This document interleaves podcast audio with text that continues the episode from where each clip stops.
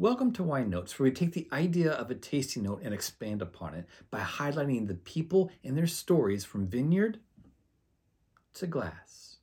Today, I had the pleasure of speaking with Jessica Mozeico of Et Fille Wines. In 1984, her dad was making wine from their garage. We talk about the back of the envelope origin story and the four easy steps of winemaking. With family being the backbone of Et Fille, we dive into father and daughter bonding over wine Bubbling Monday, and Exploring the Vineyards with Jessica's daughter, to name just a few. Our conversation sheds light on Jessica, the winemaker, business person, single parent, and the nicest person in Oregon wine country. So pour yourself a glass of wine, enjoy, and be sure to stay tuned until the end for our grand reveal of our blind tasting. Cheers.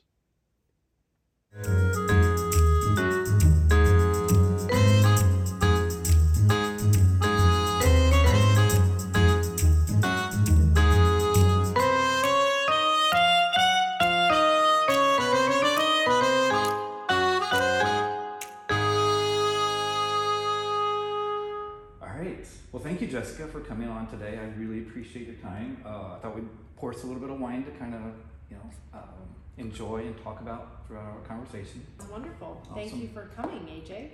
It's uh, it's been a long time coming. Um, I have to tell you, the uh, the first time I heard of you in wine country, I was sharing an Uber with Dave and Lars. Mm-hmm. We drove by the, the front of the tasting room, and Lars was like, Have you met Jessica yet? I'm like, no. Oh, you've got to meet Jessica. She is the most nice person in the world. And I told her that, you know, there's a little bit of a competition between, you know, her and now, you know, Janice at Heartland. Yeah. and, um, and what Laura said was like, yeah, bring it on. you know, so it's, um, you have quite the reputation out there for being such a, a nice person. And that's uh, such a welcome thing out here in the, in, in the world that we live in. So oh, thank you. Well, thank you for sharing that with me. It, um, as I told you, it made my mother laugh very hard. she thought it was hysterical. Right. But yeah, I'm up for the challenge. Well, very nice. Well, cheers. Cheers. Thank you so much for bringing wine to share. Yes, thank Appreciate you. Appreciate it. So you're not going to tell me anything about what this is, right? No, I will. I will reveal it toward the end. Mm-hmm. You know, and just like it's to enjoy. It's mm-hmm. to just you know. Uh, a lot of times these are all about wine. Yeah. So let's take the wine out of the focus and yeah. talk about the humans behind the wine. Excellent. Yes. Thank, well, thank you. you.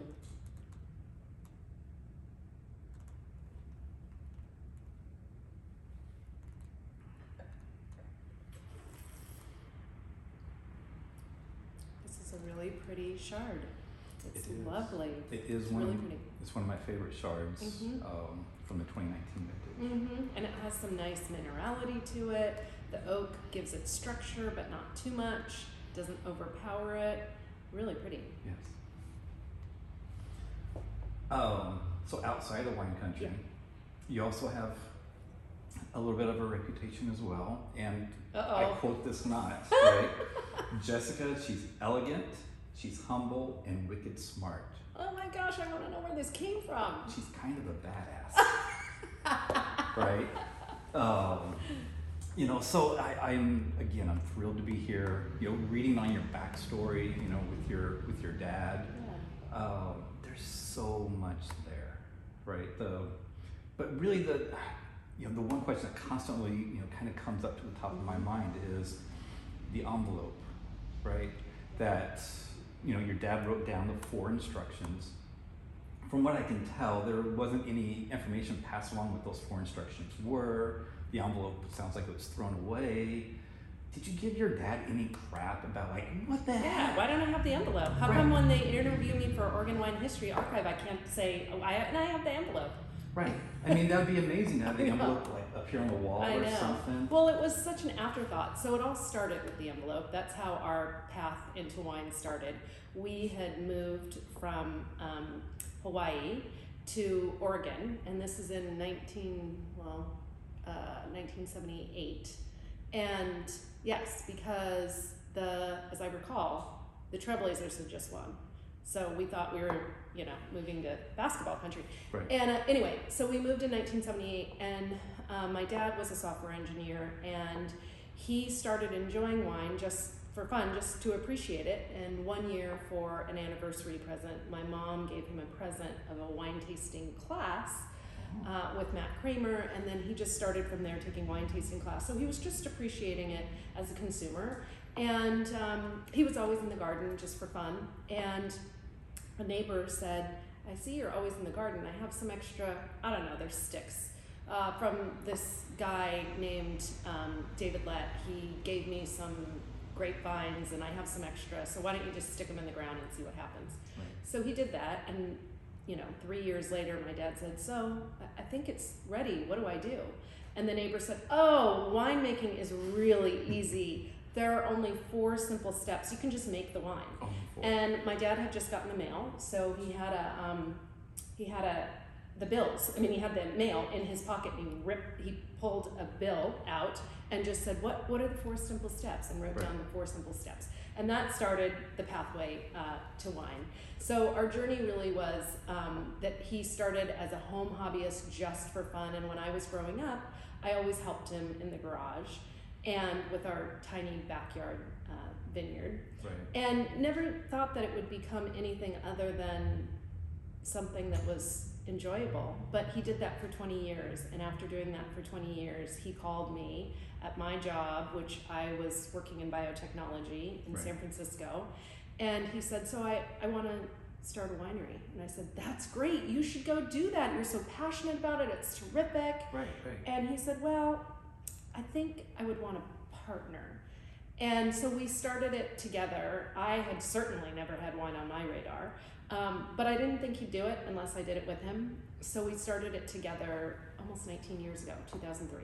That's awesome. In in all those moments of wine, right? Uh, you know, it sounds like that your mom doesn't uh, drink wine or Mm-mm. anything. No, she always says she's allergic to it, which is code for I don't try anything.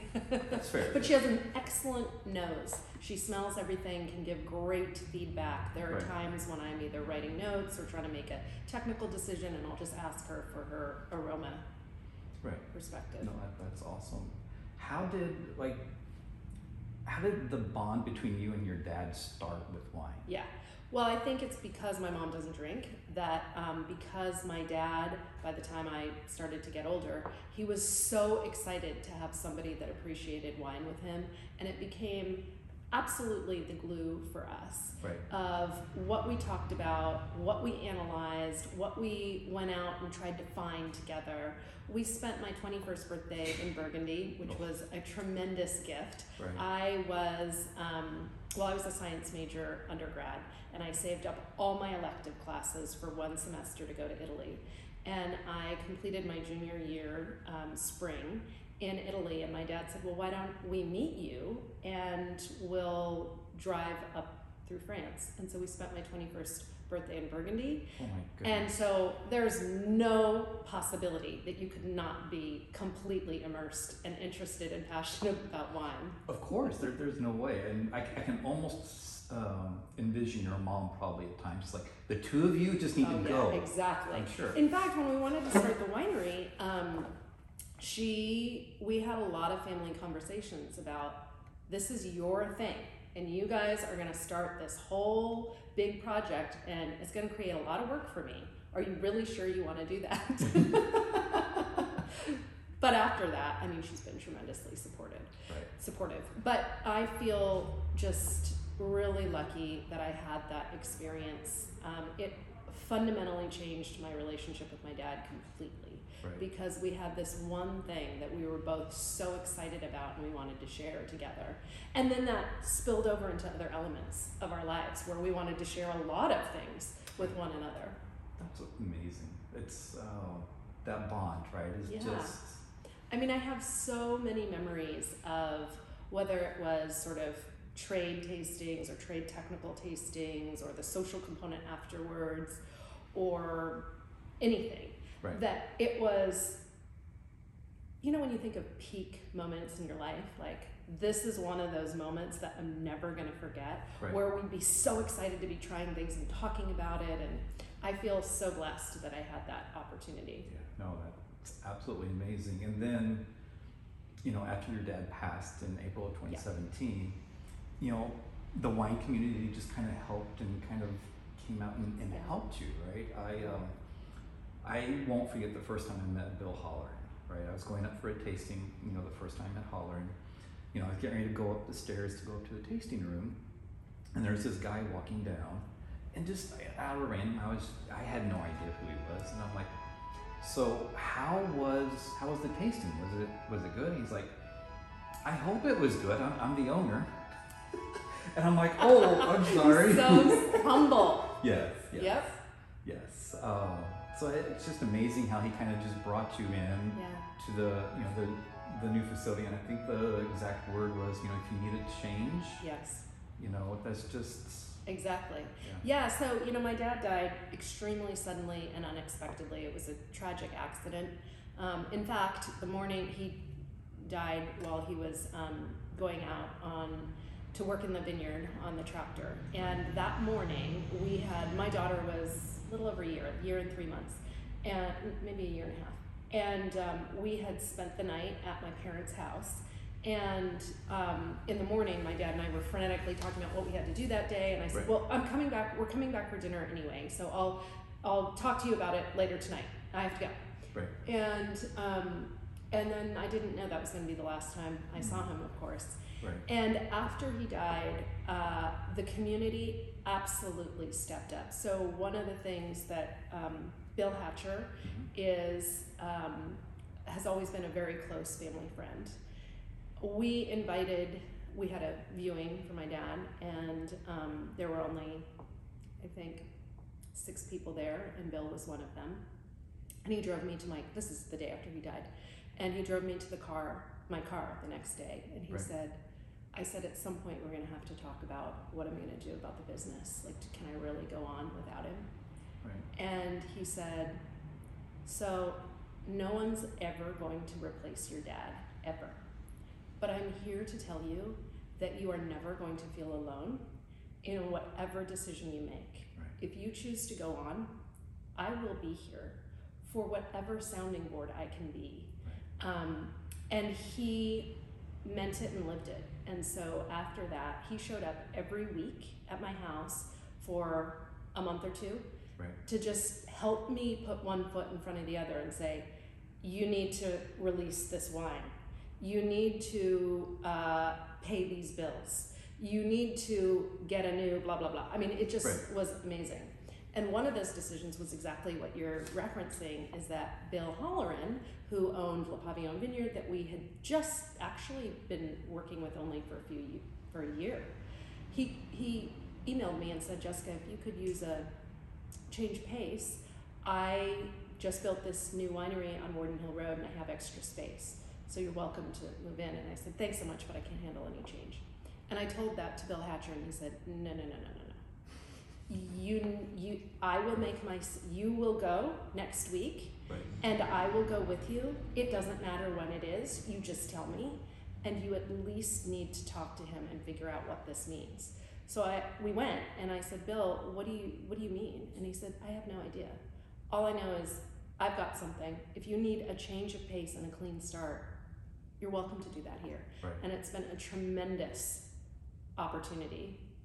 Yeah, no, I can. It's uh, that's one of the things I really love about the Oregon wine community is Yes. everybody has one another's backs, no matter what. Yes. So when we say that we're a collaborative region or industry, this is these are examples of that. Exactly. that when the chips are down, you know you can rely on your community to be selfless in saying, This may not help me, but Right. I have something I can give to you. Right. That's it's just beautiful. Um, and this, if I remember correctly, and when we emailed back and forth over the Mhm. summer, uh, this was the first year that you released your bubbles. Yeah. Yes. Yeah. Uh, so how did Bubbles Monday with you and your dad start? Great question. So at the time, I so I, I still had my, I think I may have at that time. Oh, I know what happened. So I had been in biotechnology. My dad and I started the winery. I thought it was going to be on the side. Um, Right. That I would continue with biotechnology, but I was totally passionate about biotechnology, um, which I can come back to later.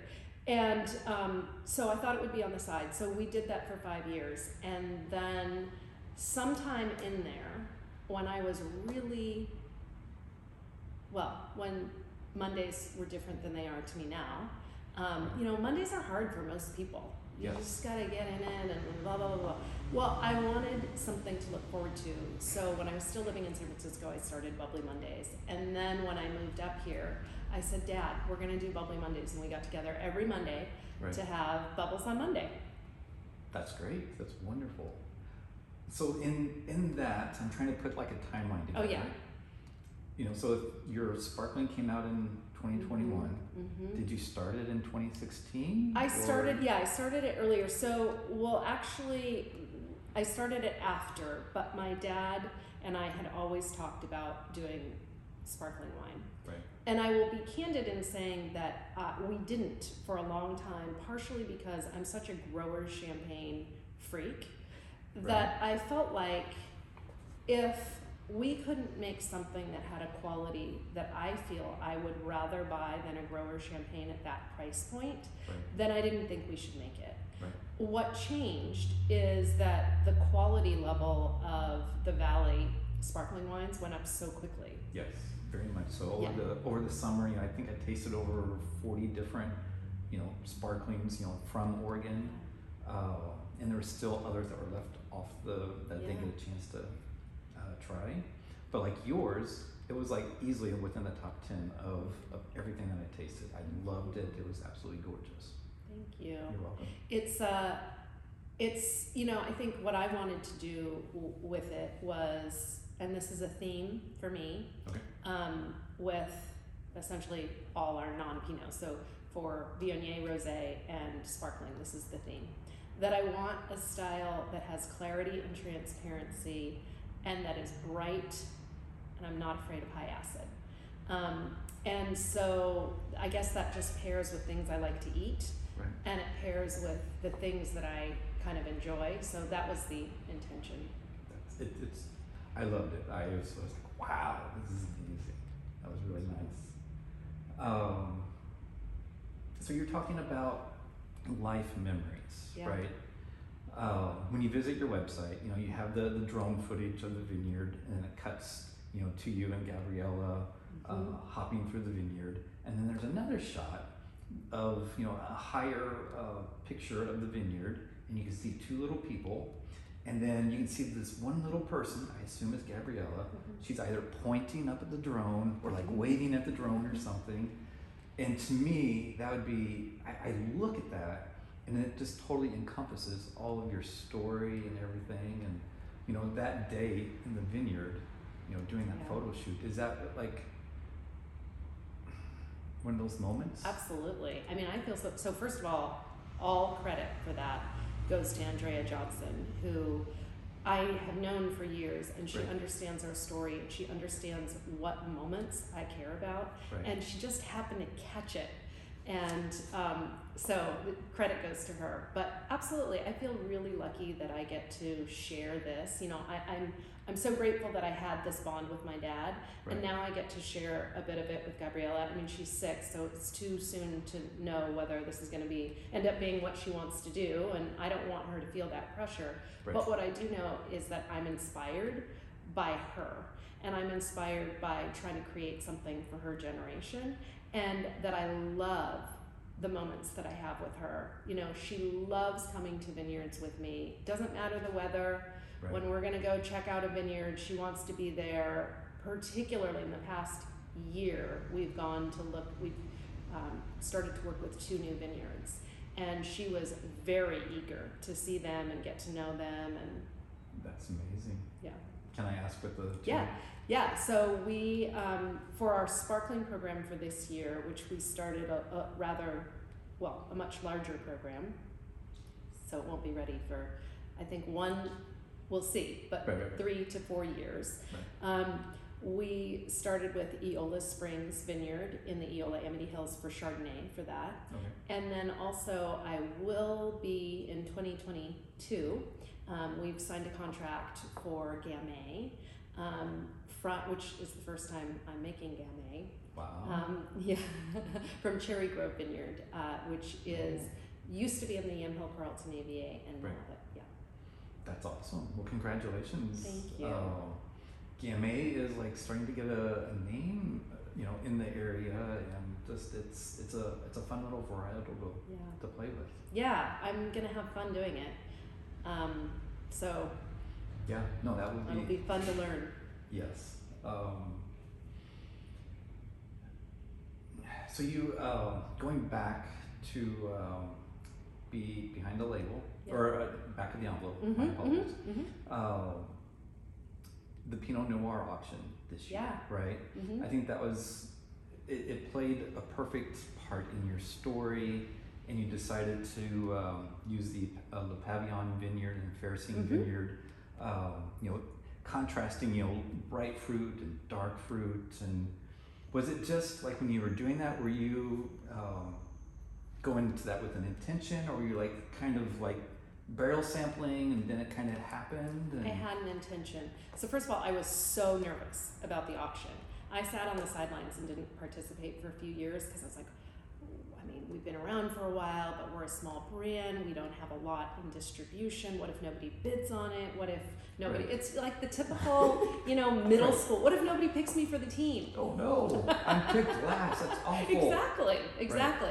So I was very intimidated, but um, it, yeah, no, I, I kind of wanted to something to be representative of the potential of the valley, and I felt that if we had two different regions represented, that it might do that. And typically, you would think that um, that if you were going to pick Dundee Hills and Yamhill Carlton, that it would be bright red fruit Right. from the from the Dundee Hills and it's kind of the deeper, darker intensity from the um, Yamhill Carlton district.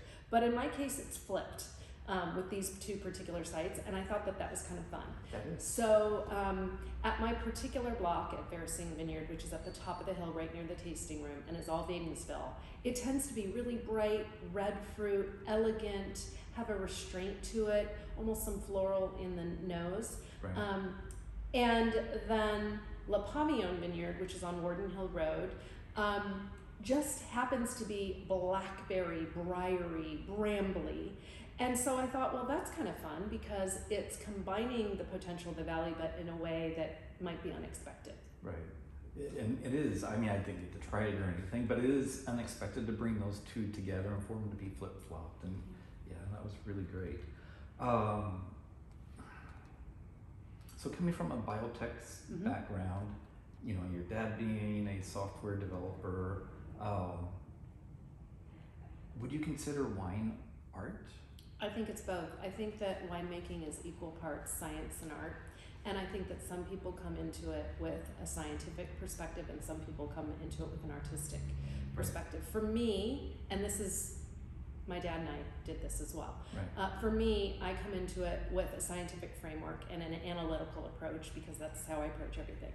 So, an example of that is that I start blending. First of all, um, every stage of the winemaking process, my dad and I would always meet first with Right. whomever our staff was at the time, you know, cellar interns and, and harvest interns. And we would start with okay, what are the strengths and weaknesses of what we have? What do we anticipate about the vintage? And how do, what's our game plan?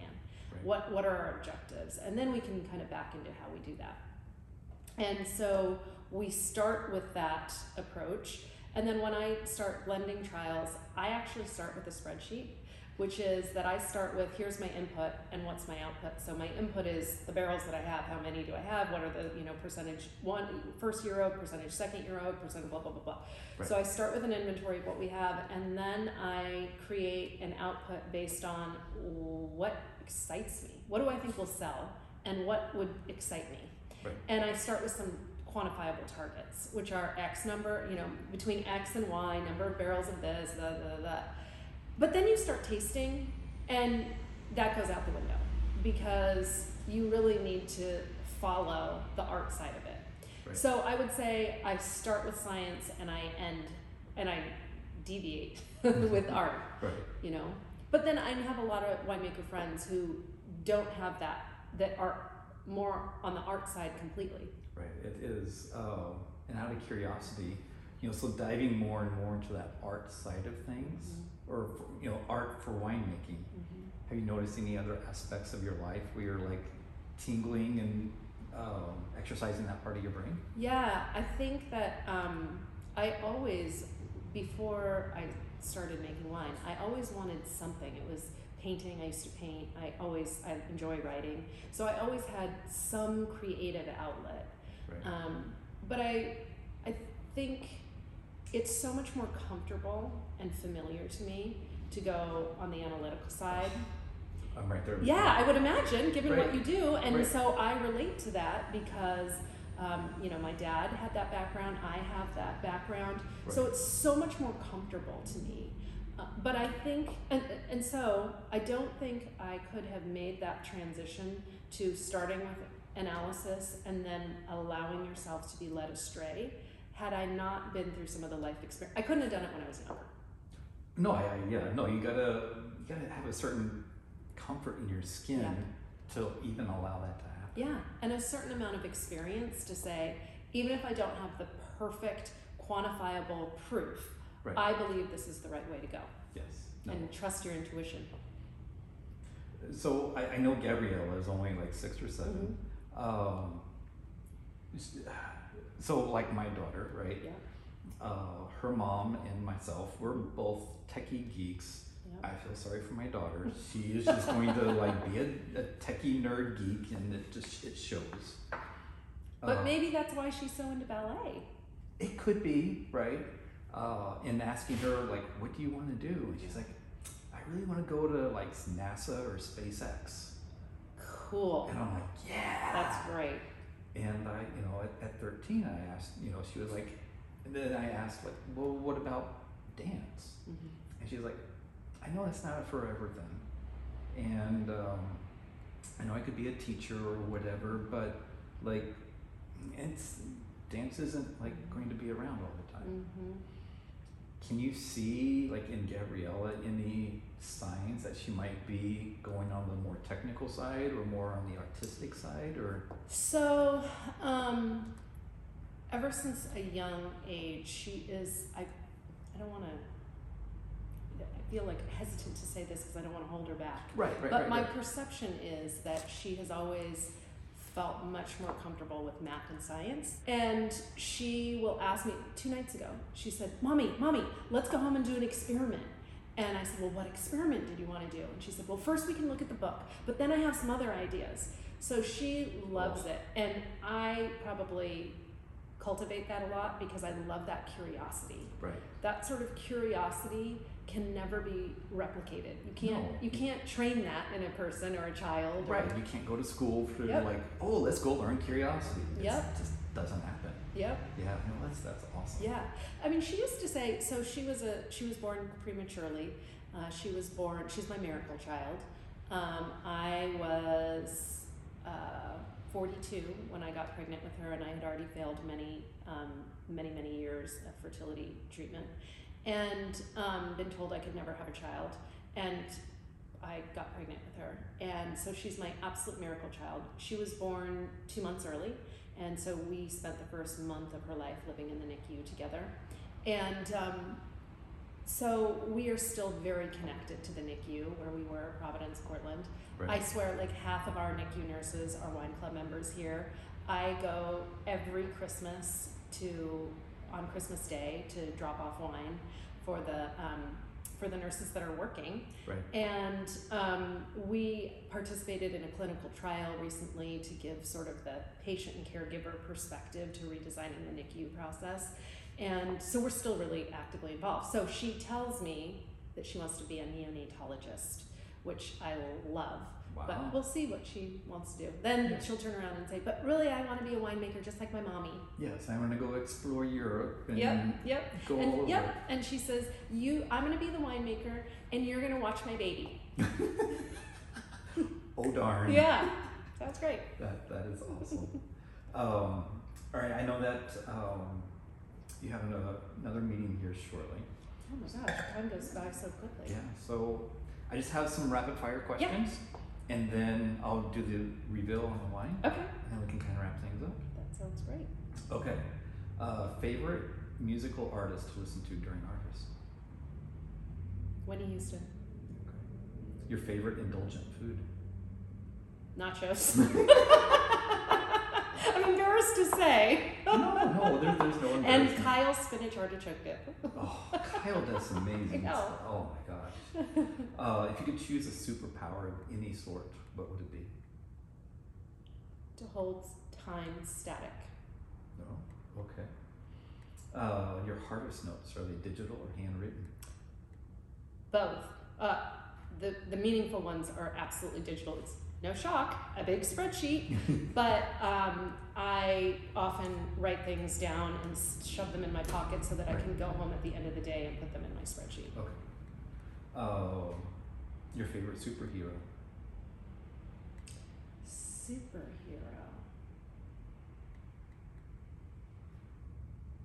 I have to think about that. Okay, that's fair.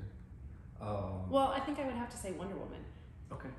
Because when I was a kid, I used to run around thinking that I could be Wonder Woman. You are Wonder Woman. I mean, if you look at everything that you do, right? I mean, you're running a winery, you're a single mom, and you're doing all the winemaking. I mean, come on. I'm sure you get what, like three or four hours of sleep a night or No, something? I'm actually a good sleeper now. I used to Okay. I used to be a very bad sleeper. But one of the things that has Can I go on a meandering tangent? Yes, yes, yes. Um, I, I, I actually do sleep really well, and one of the reasons is that, you know, when I left biotech, I thought, I felt, it took me a while. So we started the winery in 2003. I didn't leave my job until 2008. Right. And um, one of the reasons was that I felt confused or guilty about the fact that I was working on bringing products to the market, drugs that would help cancer and autoimmune diseases. And I was so focused on the patients that I thought, how can I go from that to making wine? That doesn't seem like I'd have this big connection to um, changing the world. Right. And what I've found is that actually we can all make our own little community and our own little world better by living exactly the way we want to and by creating the culture that we want in our work environment in our family environment and that we can you can't change the whole world but you can change your little world. And so as a result of that i think that um, i'm really comfortable with where we are.